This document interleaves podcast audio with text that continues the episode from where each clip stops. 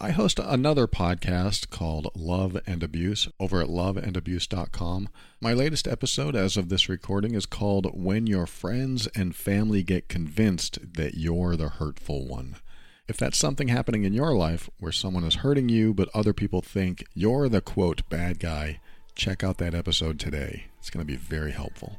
Life presents the toughest challenges. Every day you are faced with decisions that test your ability to express who you really want to be in this world. We're told to keep saying affirmations and keep thinking positively, but what do you do when that stuff doesn't work? Welcome to the Overwhelmed Brain, where you'll learn to make decisions that are right for you so that you can create the life you want now.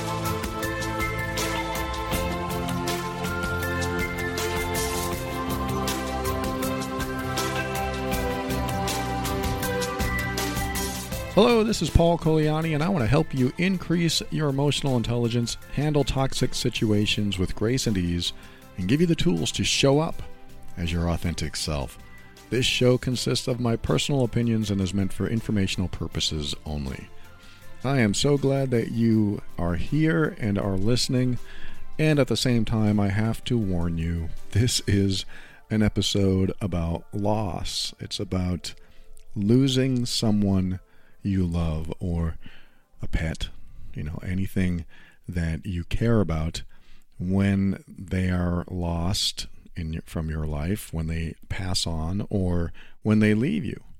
When they leave you and you feel loss and you are grieving uh, or are sad or are lonely, there's a lot of emotions tied up in loss. And I want to talk about that today. I want to talk about what we go through. And um, I mean, I probably don't have to explain what we go through because you know what we go through. You know what loss feels like. If you don't, then maybe you're you're very young, you haven't experienced it yet. But as you get older, you experience loss. It's not fun. It's like the opposite of fun. Uh, but we can get through it. We can manage, but it takes a while. Loss actually creates a lot of thoughts and emotions, and is very traumatic much loss is traumatic, not all of it. Some loss is welcome. Sometimes you lose something and you're okay with it. Sometimes it's bittersweet. Sometimes uh, it was painful for the loss and there was a benefit to that loss. And maybe you don't like the word benefit, but uh, there was something to gain from the loss. So we're going to talk about this today. And I'm not going to be uh, presenting loss in a way of how to necessarily get over it, because we all grieve differently, we all get through loss differently. But I want to touch upon it to help you connect with loss in your life at a deeper level. I think it's important to access what loss does to us at the deepest level we can get to.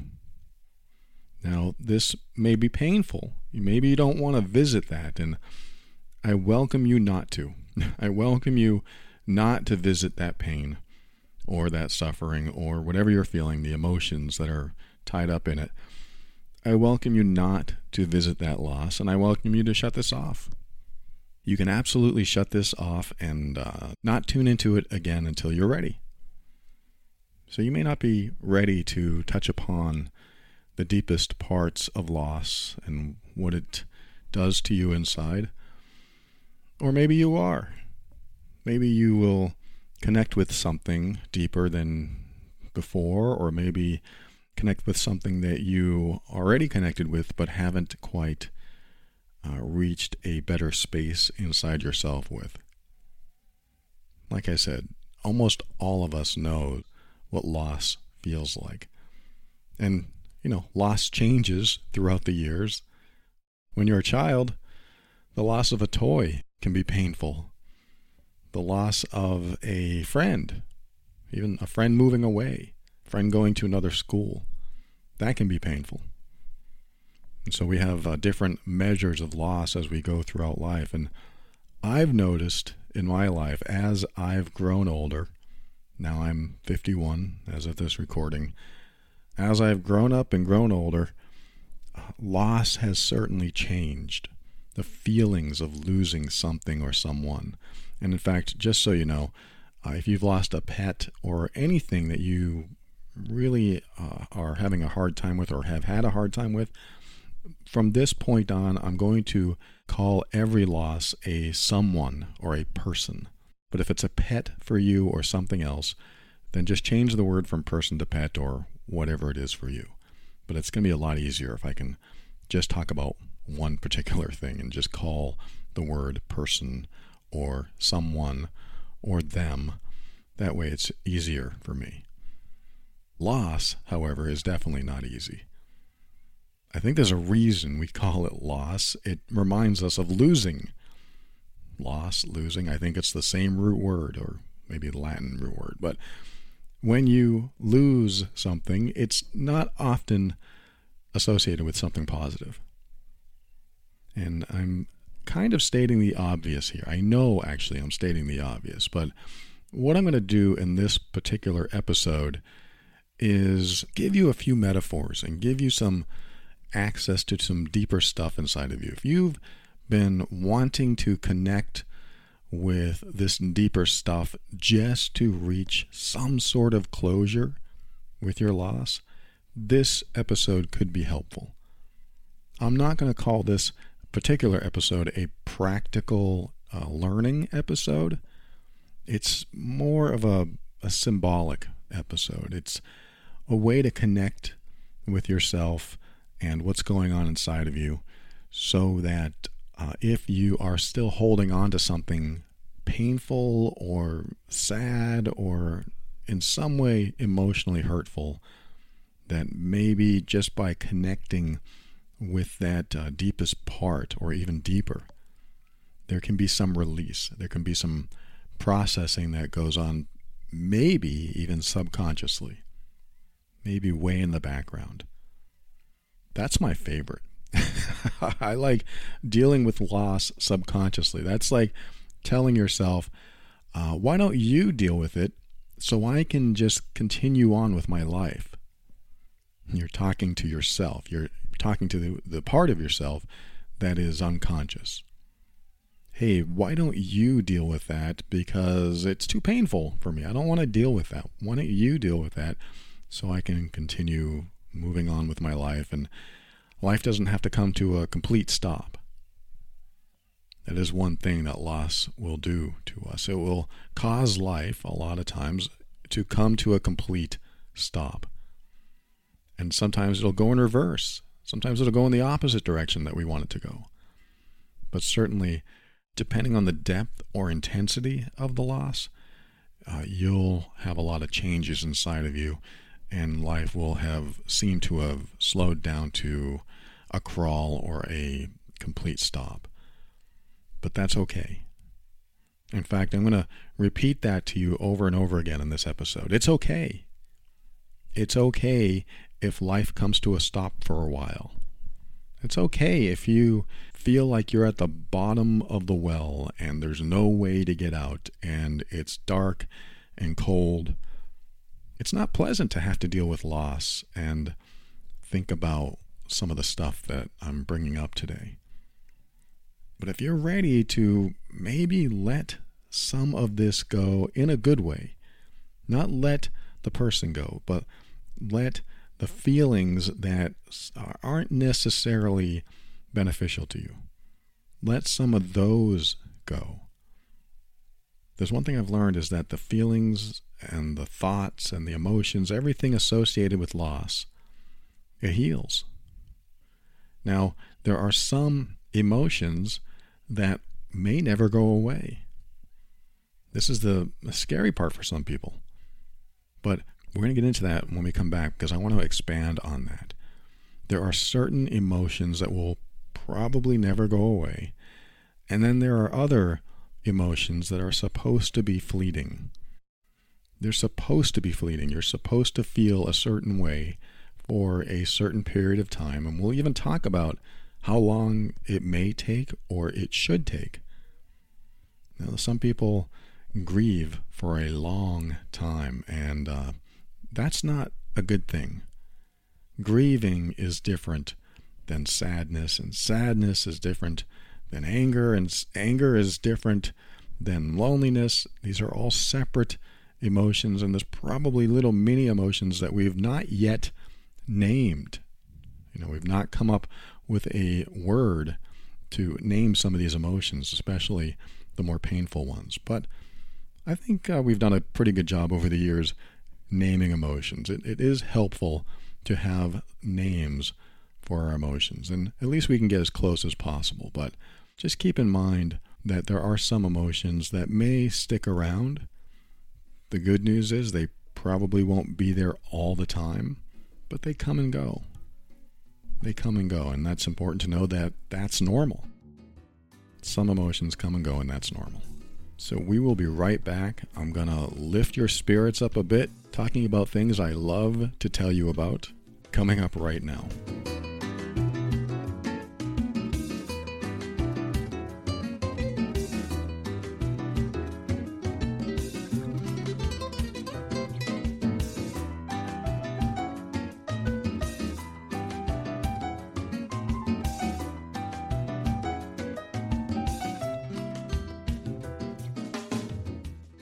We're talking about loss today, and I told you I was going to lift your spirits a little bit, and this is the kind of stuff I like to talk about. Um, the more fun stuff. There's a casual mobile puzzle game that I've told you about before in other episodes, but I have noticed that having something to pass the time when you're not processing all this deeper stuff can be quite helpful. It can be quite healing. And the mobile game I'm currently playing is called Best Fiends. And I'm not saying Best Fiends is a healing game, but it certainly is something to help you pass the time while you're going through any type of loss or any event in your life. It is one of those games that you can really become obsessed trying to get to the next level. And I see this game as being very helpful for whatever you're doing, whatever you need to do to pass the time so that you can get through the moment whether you're just waiting in line or you're dealing with something that's hard to deal with and you just want to get away for a little bit, you can play what I call the perfect pick me up. And maybe you need a pick me up during the holidays. I'm recording this during Christmas and New Year's, and uh, wow, you know, sometimes a lot of the drama comes out during this time. Just a lot of tension, there's a lot of stuff going on for some people. Sometimes you have no problems, and sometimes uh, family can be a little challenging. But there's always best fiends. So they may not be your best friends, but your best fiends are going to allow you to enjoy yourself and, uh, I don't know, maybe avoid the drama. best Fiends has it all. It's an amazing storyline, collectible fiends, and a ton of fun puzzles. Very hard to put down, and quite possibly the best puzzle game out there. Head over to Google Play or the Apple App Store. Download Best Fiends today. That's friends without the R. Best Fiends. And when you reach level 500, let me know. I want to be impressed. You know, I said I wanted to uplift you during this segment, and uh, the first thing I told you about was Best Fiends. The next fun thing I'm going to tell you about is Munk Pack. M U N K P A C K. Munk Pack is a plant based, gluten free, and non GMO, low sugar, keto friendly bar. And what I mean by that is that they're the perfect snack for anyone trying to eat better or cut back on sugar and carbs without sacrificing taste. And that is so important. The sugar part is so important for me because I was diagnosed as pre diabetic about five years ago, and um, that really was a wake up call. That really caused me to make different decisions. And um, I had to cut out a lot of things from my diet, and one of the things I had to cut out because I started reading labels, was a lot of the snack bars and breakfast bars and meal replacement bars that you see out there. And I've been looking for a bar that is not loaded with sugar. This is it. This is the only one I've seen that isn't loaded with sugar. It has one gram or less of sugar and about two to three grams of net carbs, and each bar contains about 150 calories or less. And so I got the starter pack, and it gives me a taste of all the flavors, delicious flavors like sea salt, dark chocolate, coconut cocoa chip, my favorite, and caramel sea salt. And one thing I've noticed since I've started is that I don't fill up at mealtime. When I get hungry throughout the day, I can have a Munk Pack bar, and then I don't stuff myself with food when it comes to my bigger meals. So I am so grateful for Munk Pack. I'm about to dig into one now, the coconut cocoa chip. I love coconut, and uh, it gives me the alternative I've been looking for for a long time. You got to try it. Head over to munkpack.com. That's M U N K P A C K.com forward slash brain. You'll get 20% off your first purchase of any Munk Pack product. And make sure you enter the code BRAIN at checkout to save 20% off your purchase. Munkpack.com, M U N K P A C K.com forward slash brain. Use the code word BRAIN at checkout to save 20% off your purchase today.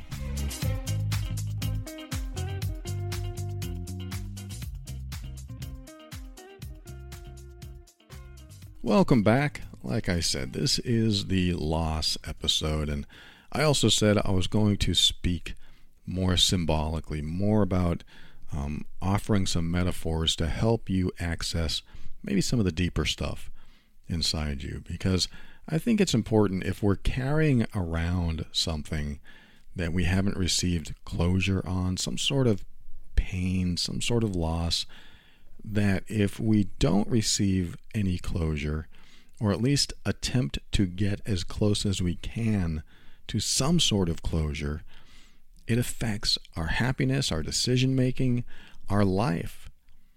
The, the stuff, the repressed stuff that we carry around affects our life. And I went many, many years holding on to the closest I could get to happiness was not being sad my definition of happiness was not being sad. And you know what?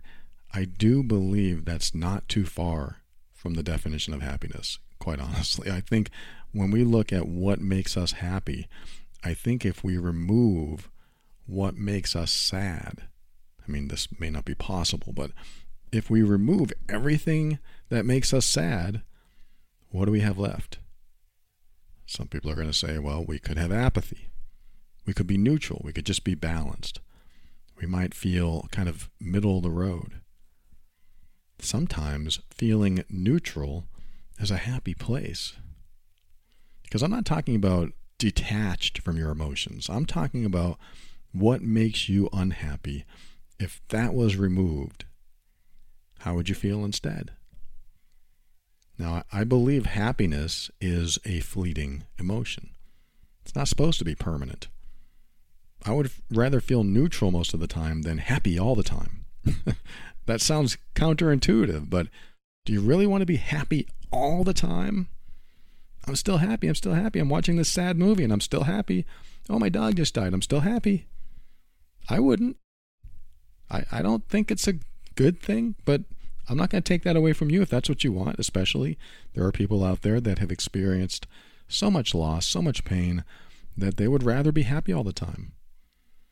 Then there are people like my mom who are in denial and pretend they're happy all the time. That's not very fair because she's actually uh, changed over the years, and she knows I talk about her on the air. I, I tell her this stuff. But uh, she has been in denial for a long time, but she was in a 40 plus year abusive relationship.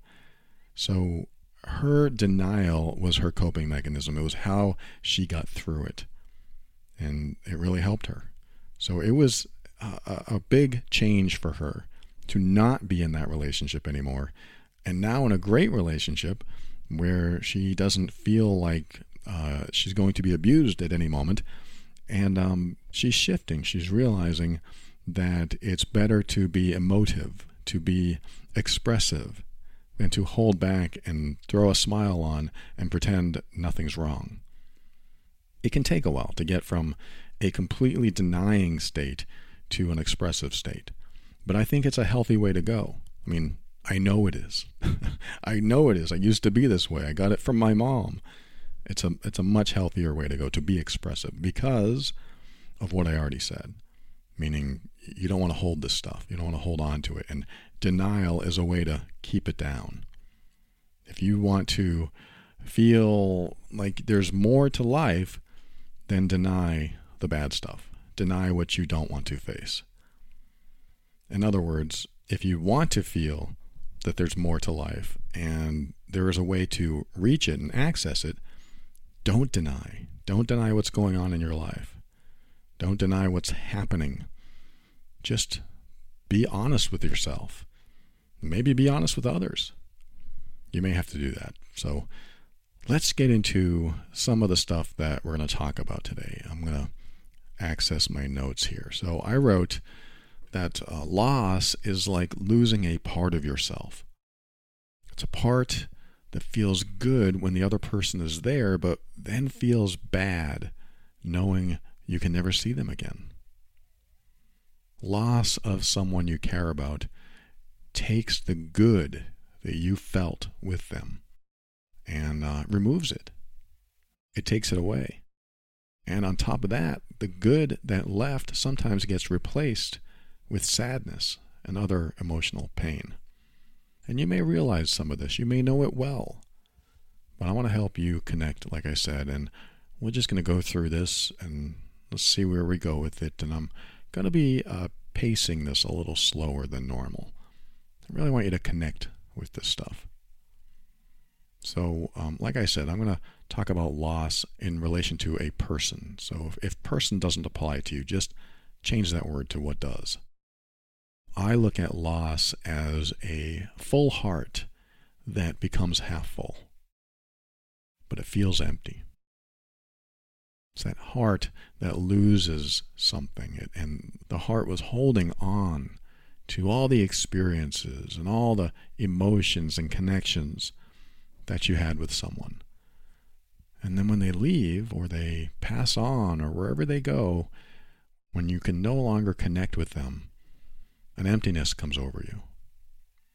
In fact, the people in our lives, we identify with them in the sense that our identity is uh, updated or formed with them in it. They are part of our identity. What was once we is now just I or me. What was once us is now just you or me loss is losing a part of yourself. That part feels good when the other person is there, but then feels bad knowing you can never see them again. After my father passed on, I um I was okay. My father died and he was dying of cancer and when he died, I knew it was coming. I was prepared. I had walked my myself through the process of his death uh, many, many years ago. I imagined him dying and I went through every step of the process and how I'd feel and then felt those feelings. And then years later when he died, I was able to handle that quite okay. I was I was okay. My mom really lost it. She didn't know he died and I was already comfortable inside of me. And when I told my mom who had been divorced from him for 45 years or, or so, uh, she started crying because it really affected her. Um, she wasn't prepared. I call that a shock to your system when you're not prepared for the loss. Loss takes time. But years later, like even recently, I start thinking about my dad and I feel this sadness come over me because there were things I wanted to share with him and I didn't even know it. I didn't know I wanted to share things with him. There were some things about my dad that bugged me, but um, there were some things about my dad that maybe I wanted to connect with again, and I didn't realize it. It's another thing loss does is that it reveals what might still be in your life that you want to share with the person. I didn't realize some of the things in my life I wanted to share with my dad until years later, like I said, even recently. Something came up, I think a couple months ago, and I thought, it would be so cool to share this with my dad. And even now, I'm, I'm feeling a sadness hit me. It, it hits me and I tear up and um, I don't fully understand why, even though I understand exactly why. Loss is huge, it has an impact on you. And that impact can be lifelong, it can last all your life. But sadness is a fleeting emotion. You can feel sad for a certain period of time and then you don't feel sad. Maybe you feel something else. Maybe you feel nothing. But sadness, just like happiness, doesn't continue indefinitely. It comes and it goes. Now, grieving is a different story. Grieving is temporary, and it needs to be. In fact, I told you, I think in the last segment, that um, there are emotions that are temporary that you're not really supposed to have after a certain period of time. I look at grieving of any loss a uh, six month to 12 month ordeal.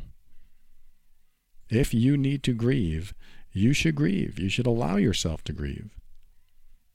Grieving to me is just letting it all out, just crying if you have to, screaming if you have to, even being angry if you have to. If you have to be angry at someone that died, don't feel guilty about that. Allow yourself to feel it. I get many emails, and some of them are about someone's guilt about being angry at the person who died. Like they felt that they shouldn't be angry because the person's dead, so that's really unfair to be angry at someone who died because it's almost like, and this is not what they said, but this is what I'm concluding it's almost like their death should make up for whatever wrongdoing they did or perceived wrongdoing.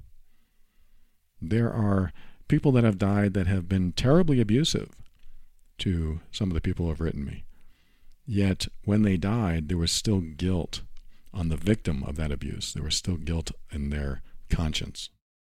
And because of that, they've had trouble processing and continuing life without feeling guilty because this person died. And maybe one of the reasons one would feel guilt after someone so hurtful has died is because perhaps there was a small wish they would. That may not feel good when I say that if you've ever had that thought, but there sometimes are thoughts that go through our head that uh, wish someone dead. I'm here to tell you it's okay. It's okay if you've ever thought that. It's okay. In fact, I probably shouldn't say this, but it's healthy. I'm not saying you should ever act on it. I'm just saying the thought, to have that thought, is healthy only because I would rather you have a thought and allow it to be expressed inside of you or to a safe person, therapist, best friend, uh, knowing that they're not going to judge you for it. I would rather have you materialize that thought than to tell yourself, oh, I shouldn't think that. That goes right back to denial. I don't want you to tell you you shouldn't think anything. If that's in your head, then you're thinking it. it's happening. Don't disallow that. Don't deny it. It's a thought. It's not a behavior. It's a thought. I've had thoughts of my stepfather. He would be better off dead. I don't like saying that out loud. It doesn't feel good. I never do because it doesn't feel good. There's like, I don't know, some karma there. I don't want that to happen to me.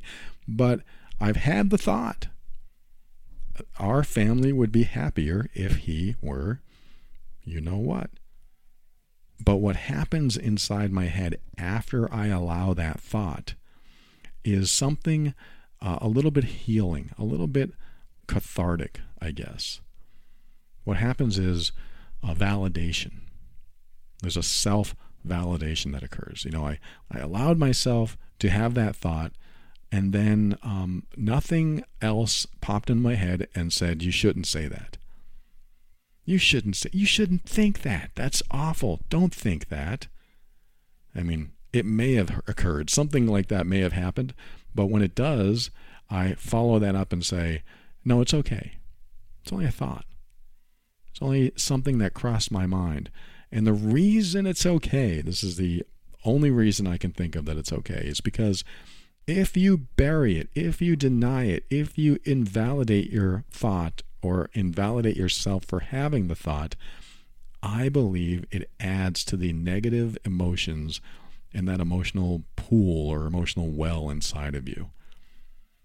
I believe stuffing that thought down causes you to carry something deep inside you that is not helpful and even harmful. This is not a therapy show. I am not telling you that this is what you need to do or this is 100% fact.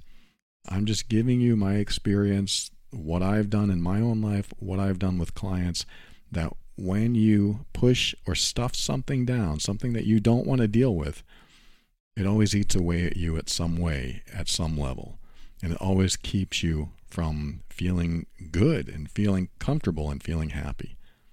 It's like um, the last episode I talked about those deep, deep emotions that are buried way down there.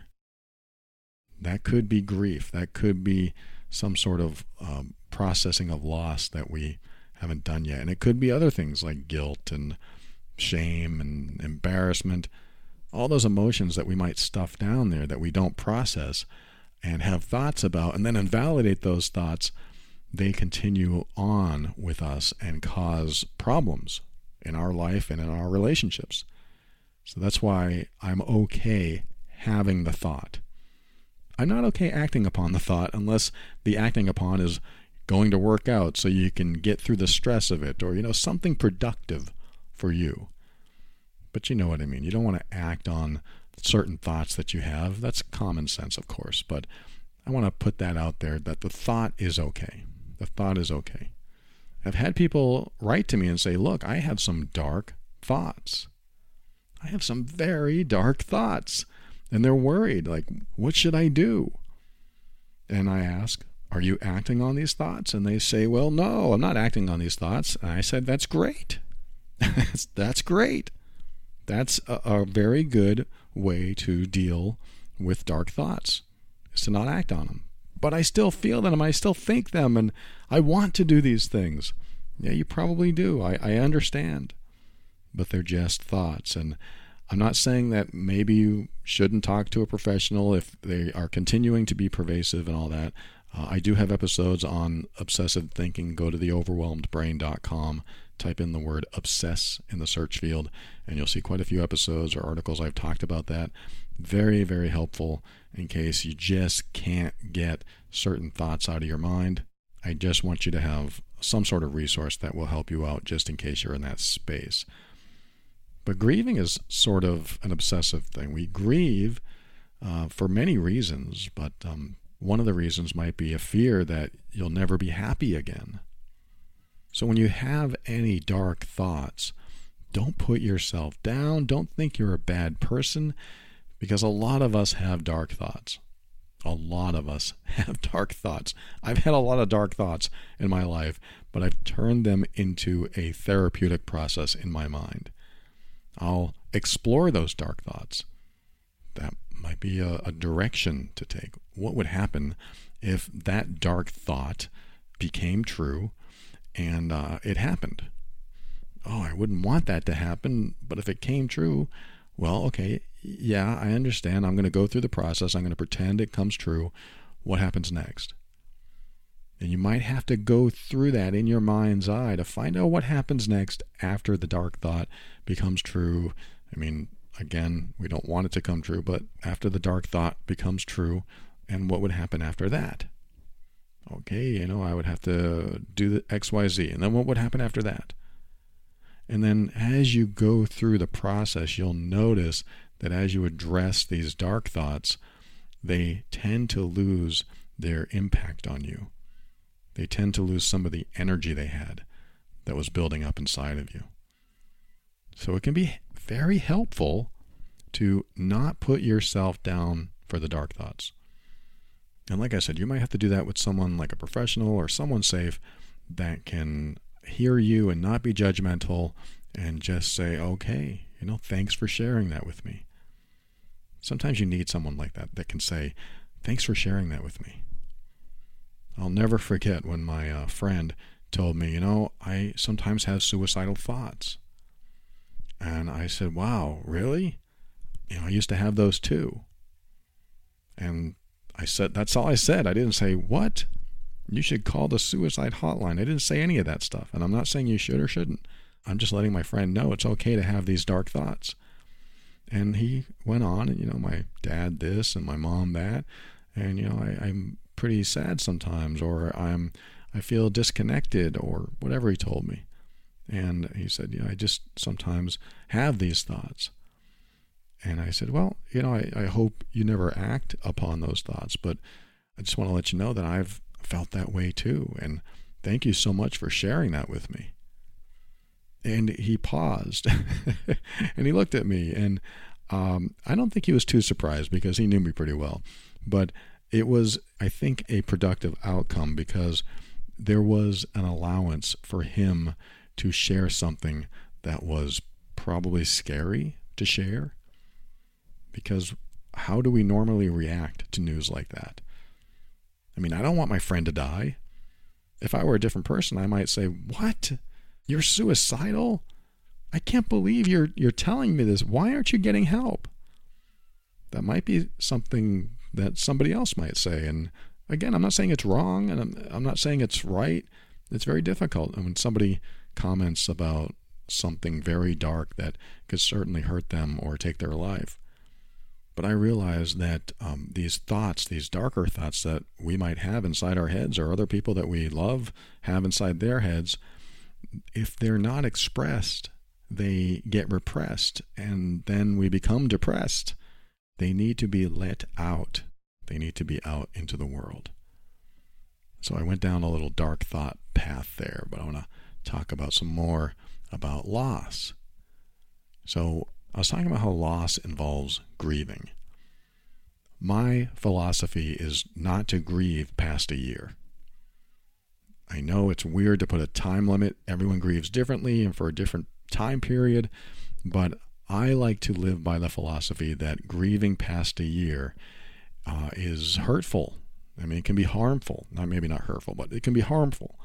It can be harmful mentally and emotionally because after a year, if you've not processed to the point where the grieving can stop, I'm not saying the sadness stops, I'm not saying the, the feeling of maybe loneliness or whatever other thoughts, emotions, and feelings are in there. I'm not saying all of it stops, but grieving is a process. Grieving has uh, steps that most people go through. And you can look those steps up online. I don't really talk about the steps on this show too often because they're easy to find. You can go online and look up the stages of grief. But when you grieve, I believe in a time limit. The reason I put a time limit on it is because I want to know when the grieving has gone on too long. I want to know. I want to know if I should be in a different space. That doesn't mean that if you've been grieving more than a year that there's something wrong or broken. It's perfectly fine. But I do think it's important to be conscientious of how long you've grieved and at what stage maybe you need to be next. And uh, if you haven't reached a certain stage, perhaps it's time to work on that. Like I know someone that uh, couldn't get past the death of her father. Just couldn't do it. It was just, it was too shocking and it was too hard, and he didn't want to get past that. He didn't want to believe it was true. And so he stayed grieving for so long. And um, I don't know if he heard one of my episodes or where he finally got to that point, but I remember him telling me, I finally accepted that my father will no longer be in my life. That was very, very hard for him. And a lot of people, very hard for a lot of people to accept that you'll never, ever see that person again. You know, this doesn't have to be death, it could be a breakup, it could be a betrayal. There's a lot of loss and betrayal. But almost all loss involves grieving. And almost all grieving, or all grieving, really involves acceptance. Acceptance that it happened. And I will never see them again. At least, you know, depending on your beliefs depending on what you believe. You may see them again at, at some other time, in some other life, in some other afterlife. But right now, there has to be an acceptance. And that doesn't mean if you haven't grieved enough, you can't continue grieving, but there is a point and I like to put the deadline at a year, that, yeah, the grieving will stop. And if it doesn't, we need to look at it. Now, grieving is not the same as sadness or loneliness. Like I said, grieving is a temporary feeling. You're supposed to grieve when you lose someone you love. I might even call the emotion you feel, uh, I don't think I'm the first to coin this term, but traumotion. It's trauma and emotion in the same word. It's the emotion you experience during trauma. So if you're experiencing a loss right now, that's traumatic. I mean, it can be. It can be very traumatic. It's that traumotion. It's not pre or post trauma, it's present trauma. You are going through it. And no matter how much you prepare, when you're surprised by a traumatic event, it will be emotional and painful. And that's normal. And as much as you don't want to hear this, it's okay. It's okay to have these feelings. It's okay to experience a loss. It's okay to not be okay. That's okay too. That's okay. The pain you feel is normal and healthy. Grieving is healthy. Sometimes it's a required purge because of that shock to your system. And again, that purge, the grieving process, can last for months. And when you lose someone you love and it hurts, remember to cry. Loss can be a boat without oars, where you feel like you're going downstream with no way to steer or stop. I say allow the river to take you there. Wherever it's going to take you, allow that river to take you there. Some of this, like I said, is symbolic. That's how I picture it sometimes. You're in a boat without oars and uh, you're just lost. you're just waiting for the river to send you to shore, hopefully before the big waterfall. we don't want to experience that, but we want to get to shore. Where's the shore? When's it coming? Sometimes these visuals can help with uh, the processing too, because so, we can apply the emotion to the visual. We can imagine ourselves in that boat or in whatever visual you want to use and apply that emotion. I feel so lost. I feel so sad. I used to have this person to help me. I used to have oars to steer. And now I feel like I'm just going down the river without any way to navigate. Loss is a light going out, and you're in the room trying to find the switch. The good news is that you can adjust to the darkness. You can see your way around eventually. I don't know if you ever walk around in your house at night, but um, when you first shut the lights out after a long day, you can't see anything. It's super dark unless you live next to a neon sign, but you shut the lights out and it's just too dark to see. But after a little while, your eyes adjust and then you're able to see outlines and silhouettes and then you're able to get around. And I see that happening with loss too because you're going through the darkness. You feel very unguided. You feel very alone. And um, you do find the switch. You find the light switch. And it's okay not to turn it on if you don't want to. This is part of that closure. You may not want to turn on that light switch yet, but you'll know where it is. And when you're ready, you can turn it on. I got a few more things to share. Loss brings up our fears and insecurities. I remember when my first girlfriend broke up with me, my fear of abandonment came up. I was very young and I cried my eyes out. I mean, actually, I wasn't that young. I was like 19. But she said, uh, I don't think I want to be with you anymore. And uh, that was my first real breakup and I cried my eyes out. I was 19 and I cried and cried. And um, I felt so alone. I felt rejected. I felt like happiness was never going to return. So I had all these thoughts and feelings, and all my fears and insecurities were coming up to a head, and it was so difficult. And like I said earlier, when you're younger, loss is a lot harder to deal with, especially because it's the first time. There's a, there's a first time to deal with loss. If you're at a younger stage in life and you've never experienced a loss or a breakup or anything like that, uh, it is hard. I'm not going to lie to you. It is so hard, and you will get through it. It's just hard because you haven't done it before, or at least at that level, maybe. You will get through it. No matter what age you are, of course, you will get through it. I look at it this way the younger you are, the harder the loss is to accept. But again, age really doesn't matter, only experience. Once you experience enough losses throughout your life, you do become a little bit more resilient. It doesn't make anything easier, doesn't mean you're suddenly a pro at uh, dealing with losses. Well, sometimes you can be, depending on how much loss, but it's not that you can tolerate the loss, it's that you know you can survive it. And if you haven't experienced certain losses, uh, you may not believe you can survive it, but it passes. Even any thoughts of self harm and suicide, if you allow it to, it will pass. And if you believe it won't, that's okay too. That's okay. I won't tell you you shouldn't believe that. I won't tell you that you're wrong. All I know is that every time I've felt that way, it has passed. But always remember to work on yourself. Always remember that you should be at a certain stage in your grieving and your processing and your healing. And that if you've felt stuck for more than a year, because that's my timeline typically, if you've felt stuck for more than a year, then it's time to look a little deeper.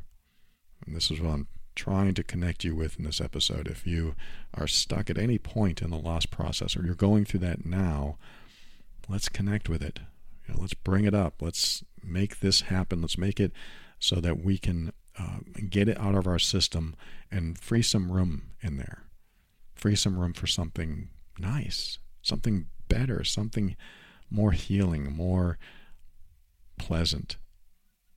Again, it doesn't mean you'll stop being sad. I'm still sad about the losses I've had in my life, and maybe you are too. It still happens. I think of my dad. I think of my cat. I think of my grandmother. All these thoughts that come up. Uh, I even think of people that are still alive in my life. I've lost connection with them, and it makes me sad. Even the abusive person, my stepfather in my life, it, it's sad to have no connection with him. And at the same time, it's bittersweet because I don't want a connection with him. I validated that thought. I validated the thought that it's okay to want it and not want it. I validated that it's okay to think he's a jerk, and I've had thoughts that I wish he were gone, and at the same time, that's not what I really think. But I had the thought, and it's okay to have thoughts. They're just thoughts. Let me finish up and say sadness hurts. I get it. It does hurt to be sad. But again, sadness doesn't last. It transforms as you go through your days. You might even be sad for several hours one day, and then not sad for a half an hour, and then get sad again later on the same day. But it's not consistent, it's not continuous. It does take breaks.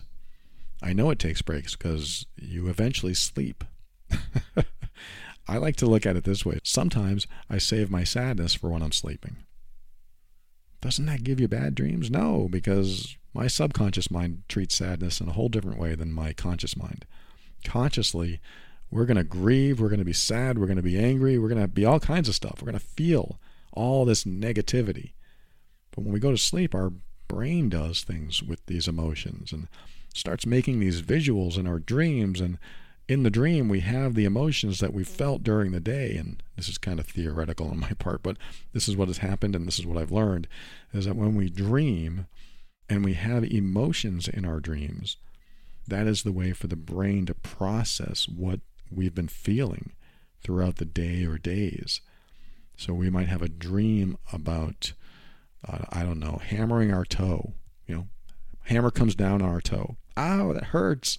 And we get angry. Maybe the anger isn't about the hammer or the toe. Maybe it's the anger we felt the other day or today that uh, is now coming through our subconscious mind for processing. And you know, sometimes we wake up feeling the emotion. And it's not pleasant. And then we have a bad day. We can have a bad day sometimes because we woke up feeling this emotion. I'll tell you something I did. And if you've been listening a while, you've heard me talk about this before, but I used to wake up with anxiety. Just wake up. And, and I wouldn't understand why I was waking up with it because I would do the exercise. I would wake up and my exercise would be okay, what's my first thought? What was the first thought I had when waking up? And I couldn't come up with anything. In fact, I started practicing as soon as I wake up, how do I feel? That, that would be my first question. As soon as I woke up, no thought would enter my head except that question. So I'd come out of my sleep and then I'd ask, how do I feel? And I felt anxious. and I thought, what the heck? So it's not the first thought I have coming out of the sleep state. It must be something happening overnight. It must be something happening in my dreams. And so I started taking notes about what dreams I was having. I used a little recorder. I would talk into the recorder, and I realized how many nightmares I was having. Gee, you know, where are these nightmares coming from? What the heck? They were manifesting from my emotions. And so I would feel afraid in my dreams. I would feel alone in my dreams. I would feel anxious in my dreams. And I would wake up in a sweat because my heart was pounding. So I realized this is where all this anxiety was coming from. So once I figured it out, I tried to not have those dreams, but that was impossible. I didn't associate the emotions during the day with the dreams I was having at night, so that wasn't going to change my dreams. So I really didn't have any place to go. I didn't know what to do. I didn't want to keep having these dreams. I definitely resisted it. I definitely resisted, which of course, what we resist persists. I don't want these dreams. Guess what? You're going to have them. But I don't want them. Well, you'll probably have them because you don't want them so badly. and that's what happened. I didn't want them so badly, or at least I was so against them that um, it caused me to have more dreams because I didn't want them, because what we resist persists. It even amplifies. What we resist amplifies. So I would wake up, have the anxiety, crappy day. Next day, wake up, have the anxiety, crappy day. And I think it went on for weeks or maybe months. It might have been like two months. And one day I said, I am so sick of this SH, you know, crap. I was so sick of it. I was done. I couldn't stand these dreams. I'd be running from aliens. I'd be in dark places and running away from monsters. I was just in a terrible state. I hated it. And so I was so sick of it that the thought occurred to me that I would rather just die in my dream. Because in my dream, I was always afraid of death. I was always running away, running away because I might die. So I just said something like that. I don't even know if I said those words, but I would rather just die in my dream than have to deal with this. So bring it on. This is the day I developed a, a bring it on attitude and a bring it on coping mechanism. I told myself, you know, bring it on, or I told whatever was causing these dreams, just bring it on. Bring me the worst you got. Bring it on. And I was serious. I didn't care anymore. I was sick of it. I reached my breaking point and I said, Bring it on. Make tonight the worst night ever. I'm not saying you should do this. I'm saying I did this. I said, Give me the worst dream possible where I get caught, I get cut up, I get eaten. I don't care. And that was very empowering to say something like that, to say, bring it on. I don't care. And then I swear this is what happened. I went to sleep and I had pleasant dreams. And I woke up without anxiety.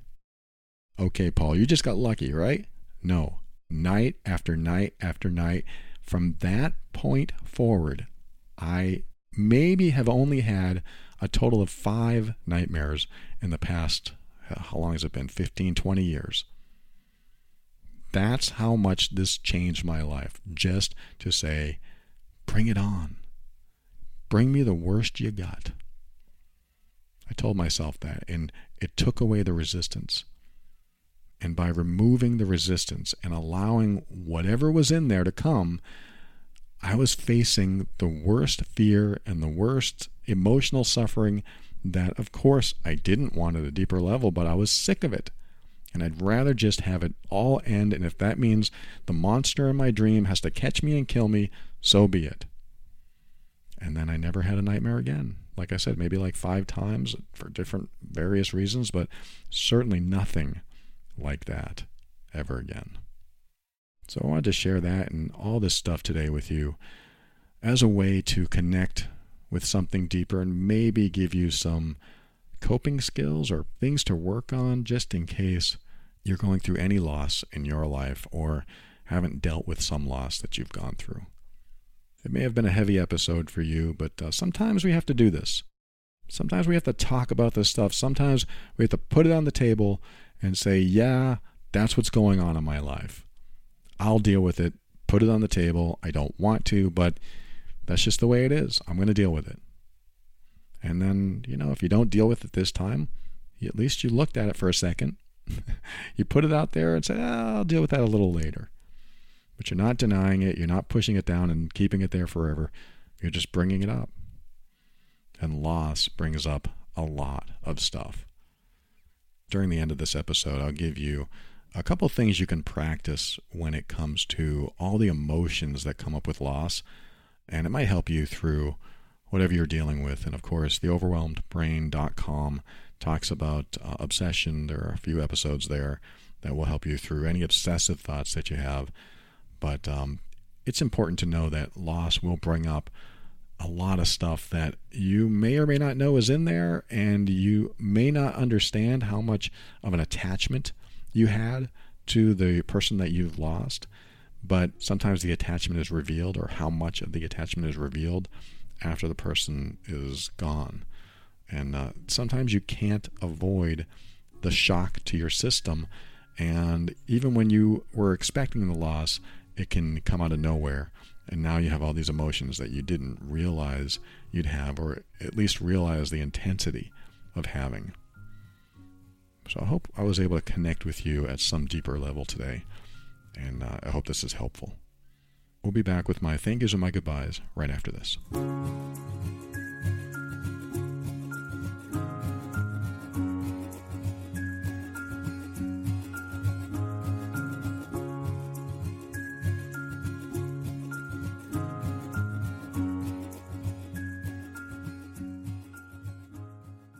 Thank you for listening to another episode of The Overwhelmed Brain. I want to thank today's sponsors, Best Fiends. If you want to brighten your mood, check out Best Fiends at Google Play or the Apple App Store and get a very fun, casual mobile puzzle game. I also want to thank Munk Pack. Man, those things are good. check them out at munkpack.com forward slash brain. And remember, Munk is spelled M U N K. That's munkpack.com forward slash brain and get 20% off your first order today. I'd like to thank all the patrons in the patron program over at moretob.com, like John and Chris and Emily and Wanda and Elaine and so many more. I don't have the entire list in front of me today, so it's going to be short. but I am so grateful for you. Thank you for your financial support. I appreciate you. I am so grateful that you take the time and the money to show your support. And uh, not everyone's in a position to do that, but if you are and you find value in this show and you want to give back, head over to moretob.com and you have some options there. And I mentioned it at the beginning of the show. Love and Abuse is my other podcast. Loveandabuse.com is where you can go to help you navigate the difficult relationship. And if you figure out that you are the difficult person in the relationship and maybe you're doing toxic or hurtful behavior, go to healedbeing.com and I have a program for those who believe they're hurtful and they want to change. That's healedbeing.com. And finally, thanks to Kevin MacLeod of Incompetech.com for some of the music transitions in the overwhelmed brain. And like I said, I want to give you a couple tools to work with when you're dealing with the emotions that come up from loss. Uh, I forget if I talked about this in the last episode, so I apologize if this is a repeat, but sometimes good to hear this, and I sometimes say it a different way, different times. But um, the first thing uh, is something called first and third person view, or uh, association and dissociation. In fact, I do think I talked about this recently, but it's a very helpful tool association and dissociation, and this has to do with memories. So I want you to remember an event that happened to you, something mild, eh, maybe something even pleasant. Well, think of a pleasant memory. Now, when you think of this pleasant memory, I want you to remember it through your own eyes, you know, seeing what you saw through your own eyes back then. It's a first person perspective, hearing what you heard through your own ears and feeling the feelings of being there, totally immersed, seeing everything the way you saw it back then and feeling it at the same time. And really get into that space and even amplify what's going on. If you have a, a good feeling, amplify it. If you see colors, amplify those colors. And you're seeing all of this through your own eyes, as if you went back in time and opened your eyes and this is what you saw. This is associated. You are associated to the memory and you are in it. You are immersed in it. And it's a, a strong feeling, or at least it is stronger than the next little visual I'm going to give you, which is dissociation. So now I'm going to have you wipe the screen of your mind and um, think of a cute animal. this is something I learned in NLP. It's association and dissociation, but we have to reset between each one. So we're going to reset. Think of a cute animal and um, petting that animal, maybe, or just looking at it. so cute. It's so cute. And uh, now I want you to have this same memory dissociated. And what that means is you see yourself over there in the event.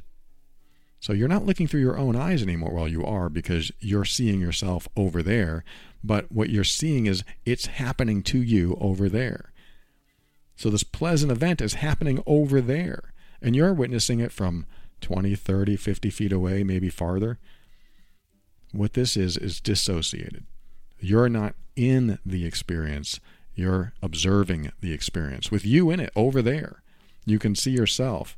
You can see your body. You can see whatever you're wearing or not wearing. And you notice that person over there having a pleasant event. So, seeing that person over there, how does that make you feel? Is it any different? Is it a different feeling? The answer should be yes, because if you're seeing yourself over there enjoying the pleasant memory, it's not going to seem as pleasant watching it. It might be enjoyable, but you're not in the same sensory experience, which dissociates you, it, it disconnects you from all your senses over there. So that's what association and dissociation, when it comes to memories, uh, is. It's, it's remembering the event either first person or third person. How does this help? This helps when you have a negative emotion coming through you because of the loss. You can think of something that happened to you, some sort of event, some memory, and you can choose whether to remember it in third or first person. You can choose it.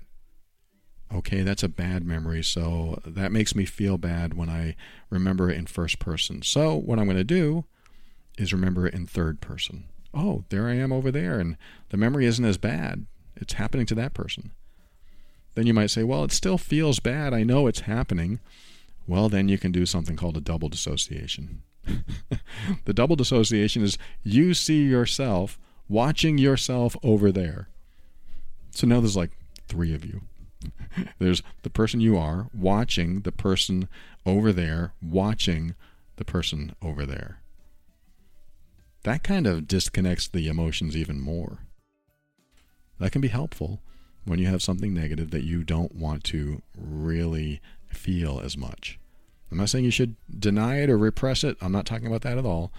Um, I'm actually giving you this exercise because if you are dealing with some negative stuff and every time you think about it, you're in it and it's very post traumatic like, like you're re experiencing the trauma, then it might be helpful to re experience the trauma uh, a little bit more distanced, dissociated.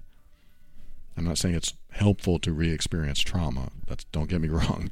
I'm saying that if it's in there, it's not that I'm saying push it back down. I'm saying, okay, if we're going to go through this and we're going to process it, let's just see it happening over there. That might be easier. So that's one little trick, one little tool. The other thing I wanted to share is a little exercise that um, I think might be helpful what ends up happening when you experience a loss is you have a number of thoughts and feelings and emotions. I want you to write down each emotion that you have about a loss. For me, I might write down sadness. There might be some anger in there. There might be some regret. There might be other things too. There might be a lot in there. And I'm going to write those down, just individual words, um, or, you know, you could two or three words at a time, or whatever is necessary to get that emotion on paper of some sort. And then with each emotion, ask yourself the following question Why do I feel this? Why do I feel that emotion? So if it was um, sadness, why do I feel sadness? And you're not allowed to say, well, anyone would feel sad. You're not allowed to say, well, duh.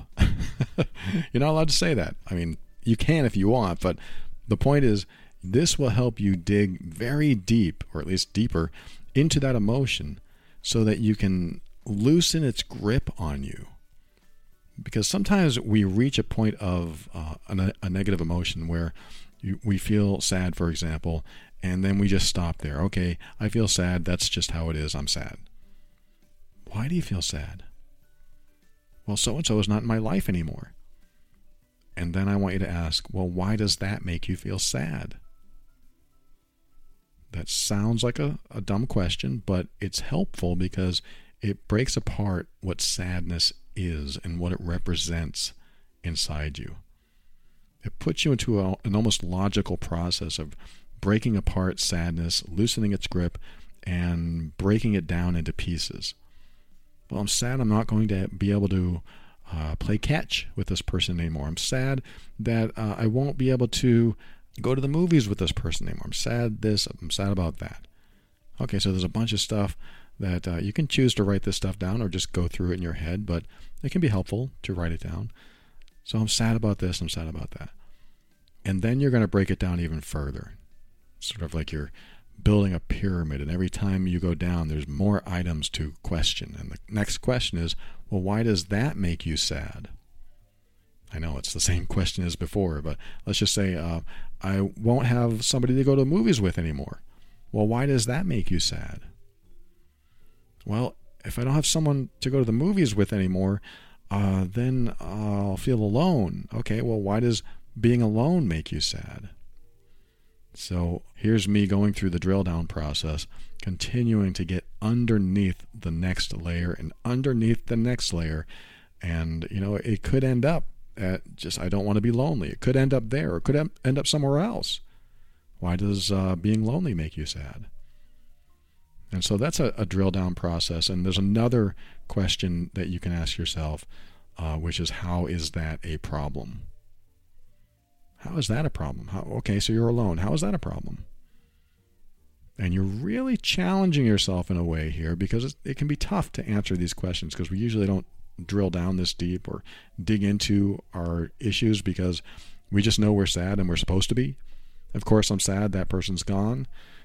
But let's get under the real reasons because once you are able to itemize a negative feeling, then your subconscious mind has something to work with. Remember, I said it'd be nice to let the subconscious mind take care of this while you go to sleep and do something else. I don't want you to have bad dreams, of course, but sometimes dreams are the way that things can be put together in your head and help you figure things out. And again, these don't have to turn into dreams, but what you're doing is as you itemize this stuff out, you are surprising your nervous system. Not always, but what, that's what ends up happening is that you learn something new about yourself. You learn what makes up sadness or what makes up anger, what makes up the emotion that you're working on. You you learn the components of the of those emotions so that it's on the table even though it's not easy, but it's a lot easier to deal with a component of an emotion than the emotion itself. I'll repeat that in a more clear way. Uh, for example, it's a lot easier to deal with I feel afraid when I'm alone than I'm sad. It's a lot easier because it's something more specific. Sadness is very ambiguous, even though I'm afraid to be alone is very specific, and there is probably a lot more under there. Why are you afraid? How is being afraid a problem? A lot of stuff to dig into. And last week we had an episode on finding out and digging into the deeper layer emotions, what's way down there. So I'm hoping this is sort of an addendum episode that uh, focuses on loss and helps you connect with some things that might need closure. And let me just end this episode by saying sometimes you're not going to get the closure you want. Sometimes it's not going to happen.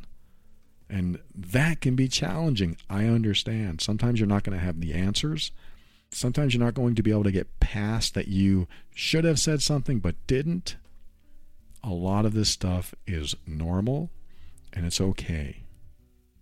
That may not help. it may not help you to hear me say it's okay, but it is. I want to make sure that you know that. It's okay if you don't know. You don't know everything.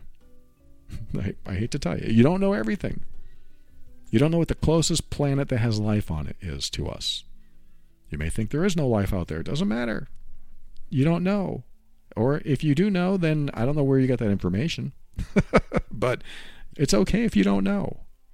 It's okay. There are going to be things that you don't know that you will just have to accept. It all comes back to acceptance. I accept that I will never know. That way I could move on. It's so much easier to accept what we don't know so that we can move on. It's easier. I'm not saying it's more fun. I'm not saying that life turns into rainbows and unicorns right after that. I'm saying that it's important to understand that you may not get the closure you want, and that's okay.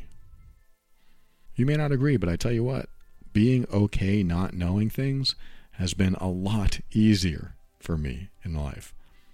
I've chosen to be okay never knowing if so and so did XYZ. Or I've chosen to be okay not having enough information and still moving forward. But it does take work. It does take a lot of work on your own self worth and giving yourself permission to move forward.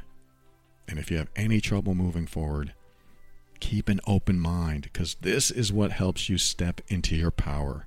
I want you to be firm in your decisions and actions so that you can create the life you want. Always take steps to grow and evolve. You are powerful beyond measure. And above all, and this is something I absolutely know to be true about you, you are amazing.